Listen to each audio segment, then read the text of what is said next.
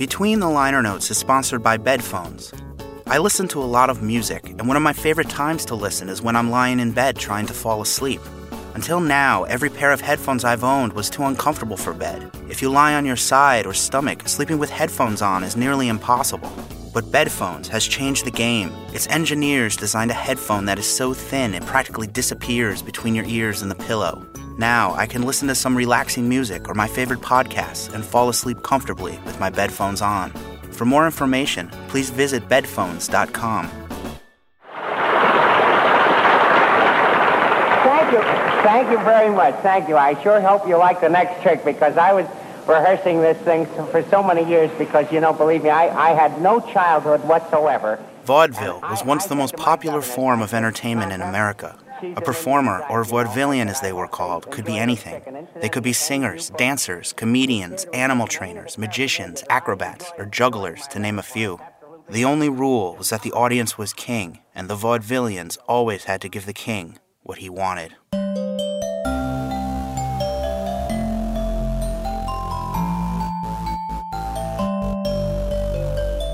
Hi, I'm Matthew Billy, and this is Between the Liner Notes, a podcast about music, why it is the way it is, and how it got to be that way. The show is distributed by the Goat Rodeo Network. Although other countries had similar entertainment, vaudeville was a uniquely American form that grew out of minstrelsy, medicine shows, and rowdy concert saloons. You know, when you watch a Western, and there'll be a saloon scene where there's a big brawl and that sort of thing, that picture of what a saloon was like is surprisingly accurate. That's Trav S.D., an actor and author of the book No Applause, Just Throw Money, the book that made vaudeville. They were wild places, and women, for example, in the Victorian era wouldn't be allowed in there, wouldn't want to go in there for the most part if they were, quote-unquote, respectable. The stages of the saloons featured a variety of acts like banjo players, sand dancers, and, for the patriotic audience, mock military drills.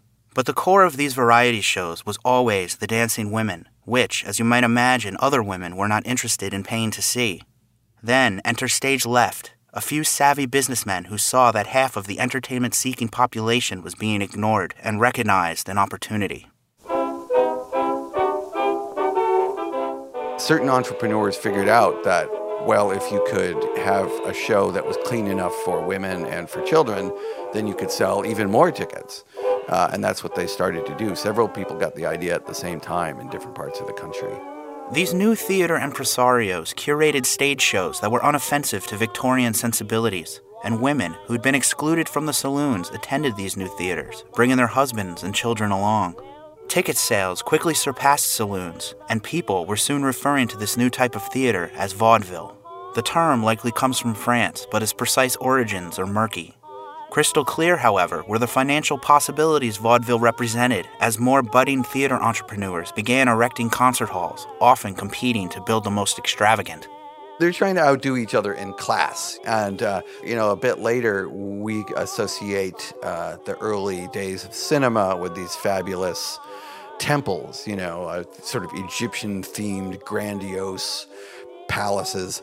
That sort of grew out of the vaudeville theaters. And a lot of our Broadway theaters today still have that same look, and most major cities still have some of those old houses with the gleaming brass fixtures and red carpets and red curtains and high ceilings with murals, with Baroque paintings on the top. And that was the idea. And they were palaces for the people, as opposed to millionaires. Everybody could buy their ticket and have access to this beauty.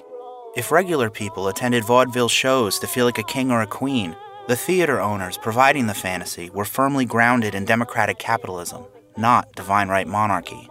In their quest to maximize profits, the owners discovered that if the show never ended, they could sell more tickets. Continuous vaudeville was born. If you go to visit the Coney Island sideshow today, that's a continuous show. What it means is they open at 11 in the morning and they go till however late at night.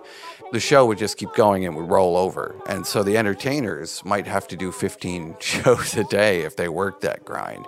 And so that was a new model. That's really a very efficient business model because the show never stops, and so people are constantly being seated. Each act on a bill would only last about 15 minutes, and audiences could watch a wide variety of performances before they left. If you were to make a list of the top acts in the country, they probably all would be singers or comedians, right? But your bill wouldn't be all comedians and singers. You'd have magicians and ventriloquists and dancers and acrobats. You know, Mr. Channing, Ronnie was doing so well at your school that I'm sorry to hear that you're having financial trouble. Yes. We put on 4 public performances a year to make money. On our last play, Cyrano, we lost $300. Oh, that's too bad. Oh, no, it was our biggest success. The others lost more. Well, 4 or 5 hits like that, you'll be able to afford to close your school. Well, we hope to redeem ourselves with our next play, which is now in rehearsal, Shakespeare's Othello. How would you like to have your school make some money for a change? Oh, I certainly would. Why did you forget Othello and let me put on a variety show? Variety? Putting together a continuous vaudeville bill became its own art form. Done properly, the succession of acts could hold the audience's attention for long enough that they felt fulfilled, and then entice them to leave so a fresh audience could be seated. The first act typically featured animals or acrobats, and vaudevillians referred to it as a, quote, dumb act. They functioned like a welcome mat and allowed latecomers to find their seats. The show really began with the second act. It was the first one the audience actually paid attention to and was used to test out new, unproven performers. The third act was called a flash act, a big production number, maybe a dance extravaganza or a magician with an impressive stage show. The fourth act was designed to build upon the third act's momentum and increase excitement for the headliner. The headliner, normally a famous name, created an atmosphere meant to keep the audience buzzing through the intermission. After the intermission, the formula repeated itself, but with an important twist. In the second half of the show, a headliner did not go last. He would be the penultimate performer. The final act was deliberately dreadful. They would book certain acts that were just really boring or terrible, which became, over time, nicknamed the haircut act, because you would see the back of people's heads as they left the show. They had acts like human sculptors or, you know, really boring sort of tableau acts, or they would just book a bad musician or something and people would leave. The haircut act ensured that no one would stick around for a second performance and the audience would refresh, maximizing ticket sales. Audiences came to expect a lousy final act, but in smaller theaters, if another act on the bill was as bad as the haircut act, patrons would make their opinions known.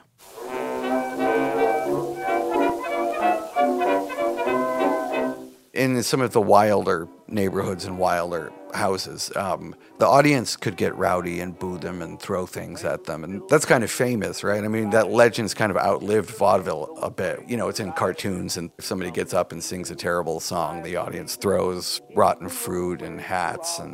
And most vaudevillians would have to come up through the ranks experiencing that before they got to the big time. In the big time, you wouldn't have that. They would be polite, and the acts would be great, so you wouldn't need or want to do that. Despite vaudeville's cleaned-up presentation, many of the small-time houses continued to sell alcohol, and a bit of the old saloon-style rowdiness would creep back in. When a bad performance would incite a wild audience, the only way to calm them down was to remove the offending act from the stage. One venue, named Miners Bowery Theater, developed a particularly effective means of act removal. Miners Bowery Theater had an amateur night, which was legendary because it was a place where if you won, it could get you some better bookings. But it was a really tough crowd. It was like with people yelling and hooting and throwing vegetables and pennies at you. And if you were quite bad, it evolved at a certain point that they would yank you off the stage with what looks like a shepherd's crook. I think it was a tool that they used in theater. You often have to reach up and, I don't know, move a curtain or fiddle with a light or something. And so I think there was this tool that looks kind of like a shepherd's crook, looks like a hook. Typically what would happen is if this audience was really razzing you, if you were sensitive, you might cry or get angry and yell back at them. But if you didn't have that natural reaction and kept singing and the place was liable to break into a riot, then they would have to yank you off with a hook.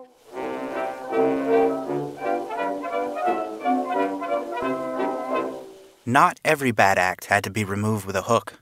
In the same way people enjoy watching awful movies today, some vaudeville patrons would attend a performance for the pure enjoyment of watching a slow-motion train wreck. The vaudeville manager, Willie Hammerstein, the father of the famous lyricist Oscar Hammerstein II, had a particular flair for promotion and booked the, quote, worst act ever at his esteemed theater in Times Square. That act was called The Cherry Sisters. It was five sisters from the Midwest, and they were just notoriously bad singers and kind of clueless, and not just sort of bad in the quality of their singing, but their tastes were corny, Americana, sentimental kind of things about the evils of cigar smoking or whatever. And so it became a ritual to go and sort of boo them and throw things at them. But they were clueless enough that they thought it was positive attention that they were getting. Effie is an old jade of 50 summers, Jessie a frisky filly of 40, and Addie, the flower of the family, a capering monstrosity of 35. Their long, skinny arms, equipped with talons at the extremities, swung mechanically and waved frantically at the suffering audience. The mouths of their rancid features opened like caverns, and sounds like the wailings of damned souls issued therefrom. They pranced around the stage with a motion that suggested a cross between a belly dance and a foxtrot, strange creatures with painted faces and hideous mane.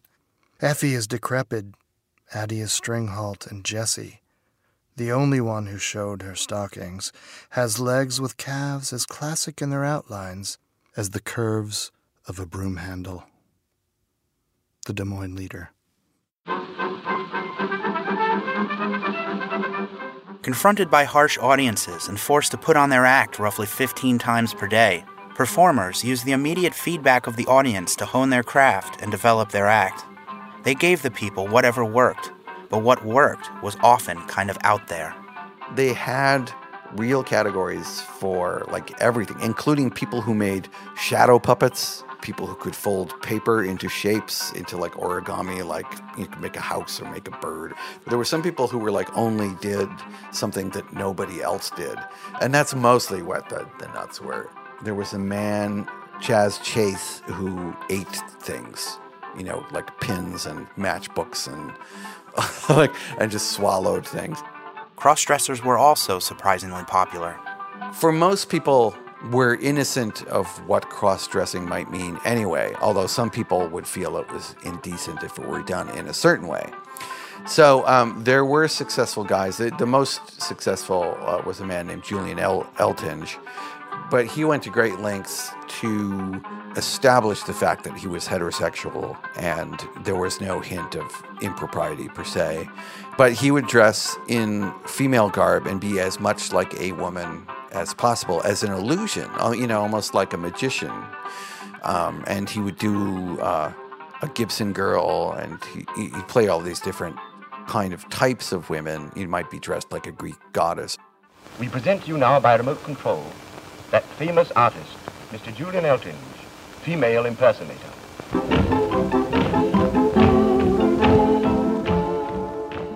The camera cuts to Julian Eltinge dancing on the stage in front of an 8-woman chorus line.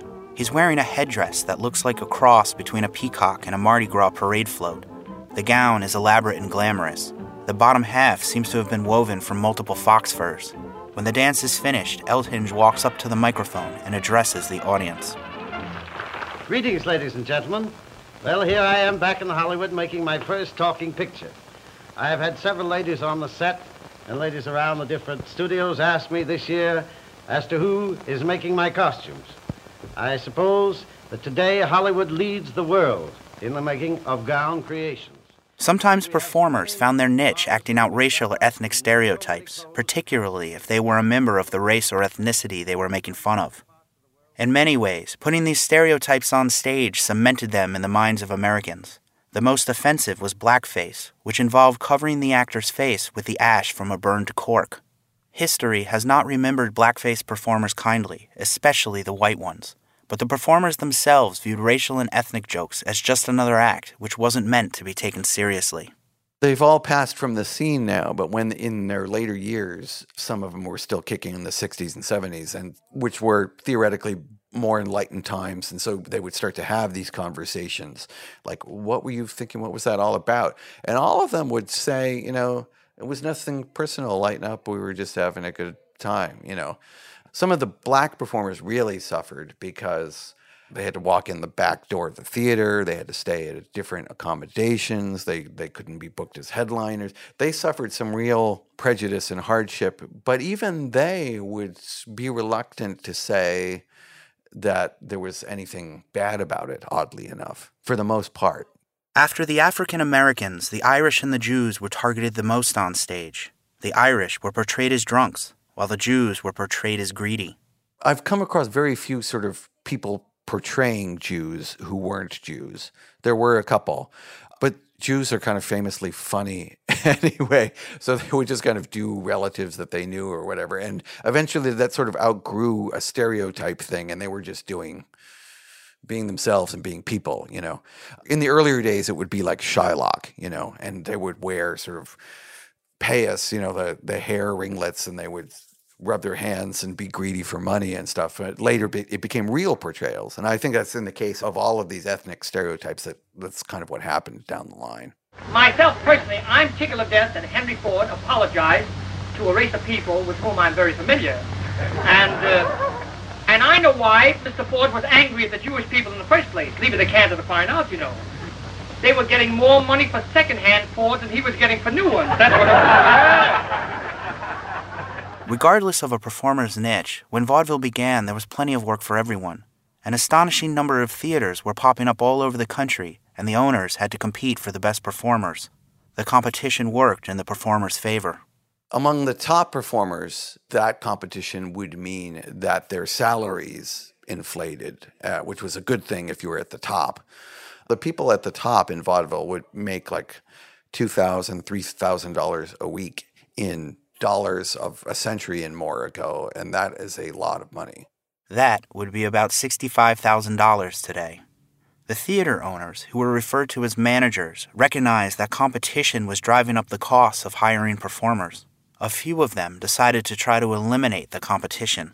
Some kids say that the world today is all upside down. Today we use the word manager to mean a performer's personal manager, and that's what we think of. But back in the day, that word was used to describe the CEOs of the whole big vaudeville wheels. But mostly what other people did was to buy up whole circuits of venues, and then they had the monopoly on the acts who would go in the venues. So those people included B.F. Keith, which is a name that many people may have heard or seen in their own hometown, because a lot of his old theaters might still have his name emblazoned on them. And then his right-hand man was E.F. Albee, Edward Albee, who was the grandfather by adoption of the playwright who just passed away, Edward Albee. Straight to bed, oh my head.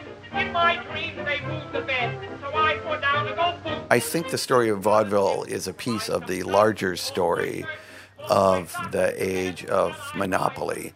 And it was kind of happening across the board in every economic sphere of endeavor in America at the time. Communication methods were growing by leaps and bounds, so you could sort of send a telegram to your man in whatever other town and sort of close a deal quicker than somebody else. And so you could quickly sort of snatch up properties and buy them. And vaudeville eventually, it essentially became a monopoly run by Keith and then Albee. But for a while there, they were all fighting over those scraps. Keith and Albee rapidly expanded their circuit of theaters, buying out their competition and building new theaters as fast as they could. Most of the other major theater managers basically sold out to them. They would offer a lot of money. One thing they did to Sylvester Poli, who had the sort of small time in New England locked up, so they heard he was going to build a theater in a certain city. And they just went and started building a theater of their own, like across the street from him. And he caved. Mostly they all caved because they were really ruthless. Recognizing that it was impossible to own every theater in the United States, Keith and Albee employed another well-worn Gilded Age method of reducing competition. Like the sugar, railroad, and oil industries, the vaudeville managers formed a trust called the Vaudeville Managers Association. They formed a kind of a cabal. And so, you know, though Keith and Albee swallowed up the other circuits, there's ways it was more like a merger. But others kind of continued to have a place, to have a home in this new Keith Albee thing. And the Vaudeville Managers Association kind of set prices for acts. So you couldn't go from one theater to the other to get a better deal because it was price fixing. They were setting the prices. What are you arguing with me for? I got the right to argue. Why? Why? I want to know what you investigated my money in. As a friend, I will tell you. I investigated your money in the mosquito trust. A mosquito trust? Yes. By golly, that's the first time I knew that you could trust a mosquito. What's the idea of it? The same as any other trust. To please the public. When I have investigated my money in mosquitoes? Yes. But how comes the profit? Ah, that's the point. You see, we got a farm in New Jersey that incubated the mosquitoes to lay their eggs in. Every mosquito lays over 1 million eggs at a time. Would you believe it? The last time I was up there, I counted over 7 million mosquitoes. Now you can see in how a short time we will be able to control the market. And if anybody wants any mosquitoes, they'll have to come to us and pay us our price. The performers attempted to take on the Managers' Trust by forming a union of their own, but the union was mismanaged and lacked the solidarity necessary for effective collective bargaining. The managers were able to fix the prices they paid performers right up until vaudeville's end. Between the Liner Notes is sponsored by Bedphones. When Bedphones designed their headphones, they recognized that everyone's ear is shaped differently. That's why Bedphones attach to your ear with a gentle rubber-coated memory wire that is infinitely adjustable for a custom fit. Not only does the memory wire keep the headphones in place while you sleep, but you can work out in them as well without them constantly falling off your ear. Bedphones, infinitely adjustable, infinitely comfortable. For more information, please visit betweenthelinernotes.com. Through the trusts, the managers created circuits of theaters for performers to tour around, often requiring long and tedious travel. It was mostly locomotive travel, and if you're trying to pinch pennies, you're probably not buying a berth to sleep in. You're sleeping sitting upright in a locomotive that has like soot coming in the window. It's very loud. A lot of places wouldn't accept show folk, and so there were certain sort of rooming houses that catered to show folk. You know, everyone there kind of understands the drill, so nobody's going to complain about your behavior too much because it's mostly other performers. But the food might not be great, and the towel you dry off with might not be so clean, and stuff like that.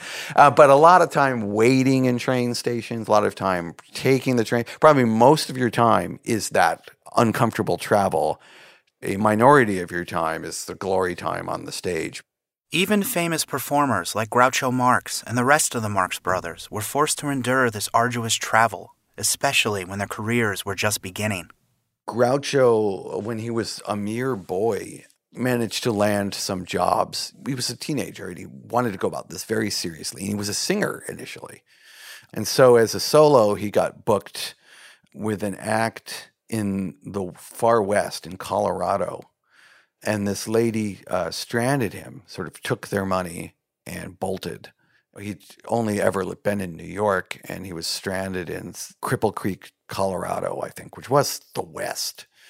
And he was probably 15 years old or 14 years old. And so he got some money by driving a milk wagon and didn't know anything about horses or anything, you know. And the stories he would tell about how he got out to that gig, you know, with a shoebox packed with some sandwiches and hard-boiled eggs and maybe bananas that his mother had packed. And after the ball, done by Mr. George J. Ashley.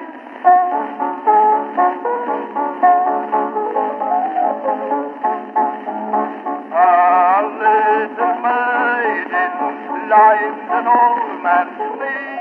Before vaudeville, songwriting was not a very lucrative career.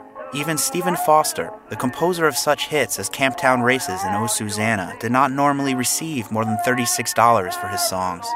The vaudeville stage provided a new outlet for songs to reach a wide audience, and as the popularity of vaudeville grew, an early version of the music industry grew up right alongside it. When audiences heard their favorite singers performing a song, the next day they went to the store to purchase the song sheet music, allowing them to perform the song themselves. Roughly 2 decades after Stephen Foster died penniless, Charles K. Harris became the first songwriter to sell 1 million copies of sheet music for a single song. That song was titled After the Ball. The phonograph came along in maybe the 1870s, 1880s, around there, and they became increasingly popular, but still not everyone had one. So sheet music sales were important. among other things, because people would play the piano at home, and home entertainment was big. If you didn't have record albums, then the only way your song is going to get out there is by live performance. And so they would have, some people got their start as so-called song pluggers, and they were actually sort of paid a kind of payola to choose somebody's songs and play them.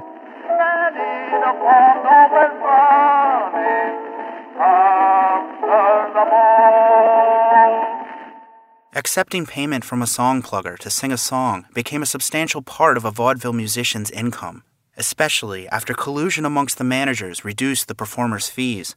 Sheet music sales boomed, and soon the music publishers had turned songwriting into an assembly line-like system nicknamed Tin Pan Alley. The new industry reached its height in 1917 when 2 billion copies of sheet music were sold in the United States. Nowadays, the New York Times remarked in 1910, the consumption of songs in America is as constant as their consumption of shoes, and the demand is similarly met by factory output. Oh, Mr. Gallagher. Hello. Mr. Gallagher. Mr. Sheehan. I wonder why did you come here alone? In the early 1900s, a new invention called the gramophone made its way into American living rooms. People no longer had to see their favorite singers live to hear their voices. All things remaining the same, if radio had not been invented and film had not been invented, but only the gramophone and the Victrola had been invented, they would have been fine, because live performance is a different experience. And they're still buying your records. There's still a financial transaction happening. But also, there was an interesting effect in that foreign acts or acts from far away could develop a following prior to their physically arriving. So there were people like the great Caruso, the opera singer, had a following before he ever came to America. And Caruso actually played vaudeville. While the phonograph increased ticket sales, other new technologies began chipping away at vaudeville's dominance. Throughout the 1920s, sales of radio skyrocketed, and Americans no longer had to go to a theater to hear their favorite performers. But the theater managers were determined to make it difficult for fans to hear their favorite vaudeville talent on the radio. Vaudeville, towards the end of the 1920s, was already in serious trouble, and radio was this way of broadcasting an act into everybody's living room, and it was free. And so there was a very justified feeling, I think, on the part of vaudeville management that that was competition and dangerous competition. So yeah, you were banned if you went on the radio. But by that time, the ones who went on the radio were really big stars. And if they were getting paid to be on the radio, you know, so what if I can't be in vaudeville? The managers reacted aggressively to radio and blacklisted any performer who went on. But their response to the motion picture, the technology that was actually the biggest threat to vaudeville, was the complete opposite. Rather than resist the technology, they began showing the films in their theaters.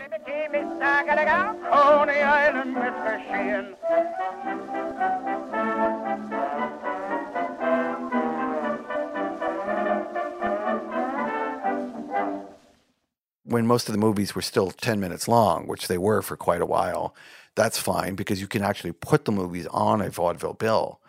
But when there's a feature, that's the whole night's program. And you'd still have vaudeville, but you might have fewer acts and they would open for the movie, you know. And they continued that with when talkies came in. But talkies really were a problem because now you really don't need the live act. If you could see your favorite performers on the screen, it became cheaper for the people who own those circuits to not have to pay the $3,000 to Eddie Cantor or Burns and Allen or whoever, and to just book their movies, and you'd sell the tickets. It was really the talking movies that finally finished vaudeville, I think. Slowly, the vaudeville theaters were converted into movie houses, and venues for vaudeville acts were disappearing. Television programs like Ed Sullivan's variety show provided an outlet for vaudevillians, but over time, shows like Sullivan's died out as well. The desire to perform in front of a live audience did not die, however, and the lack of theater stages meant the performers took to the streets and unwittingly founded a movement called New Vaudeville. The popularity of those street performances soon earned the acts a chance to be on a stage again, this time in independent theaters. In some ways, vaudeville's just kind of coming back because burlesque and circus and sideshow and in most major cities in America now are kind of have flourishing nightlife scenes where people perform the traditional acts. In that way, vaudeville is very much alive.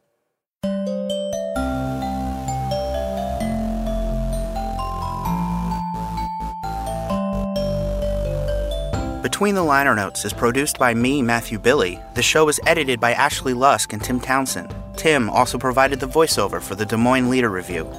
Laura Vandiver assisted with production.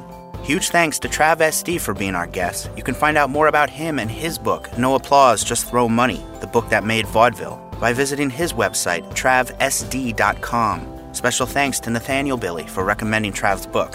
Between the Liner Notes is distributed by the Goat Rodeo Network. For more information about the show, please visit betweenthelinernotes.com. And if you haven't done so already, please subscribe to the show on iTunes or whatever application you use to listen to podcasts. Also, thanks for listening. We'll talk some more on the next Between the Liner Notes.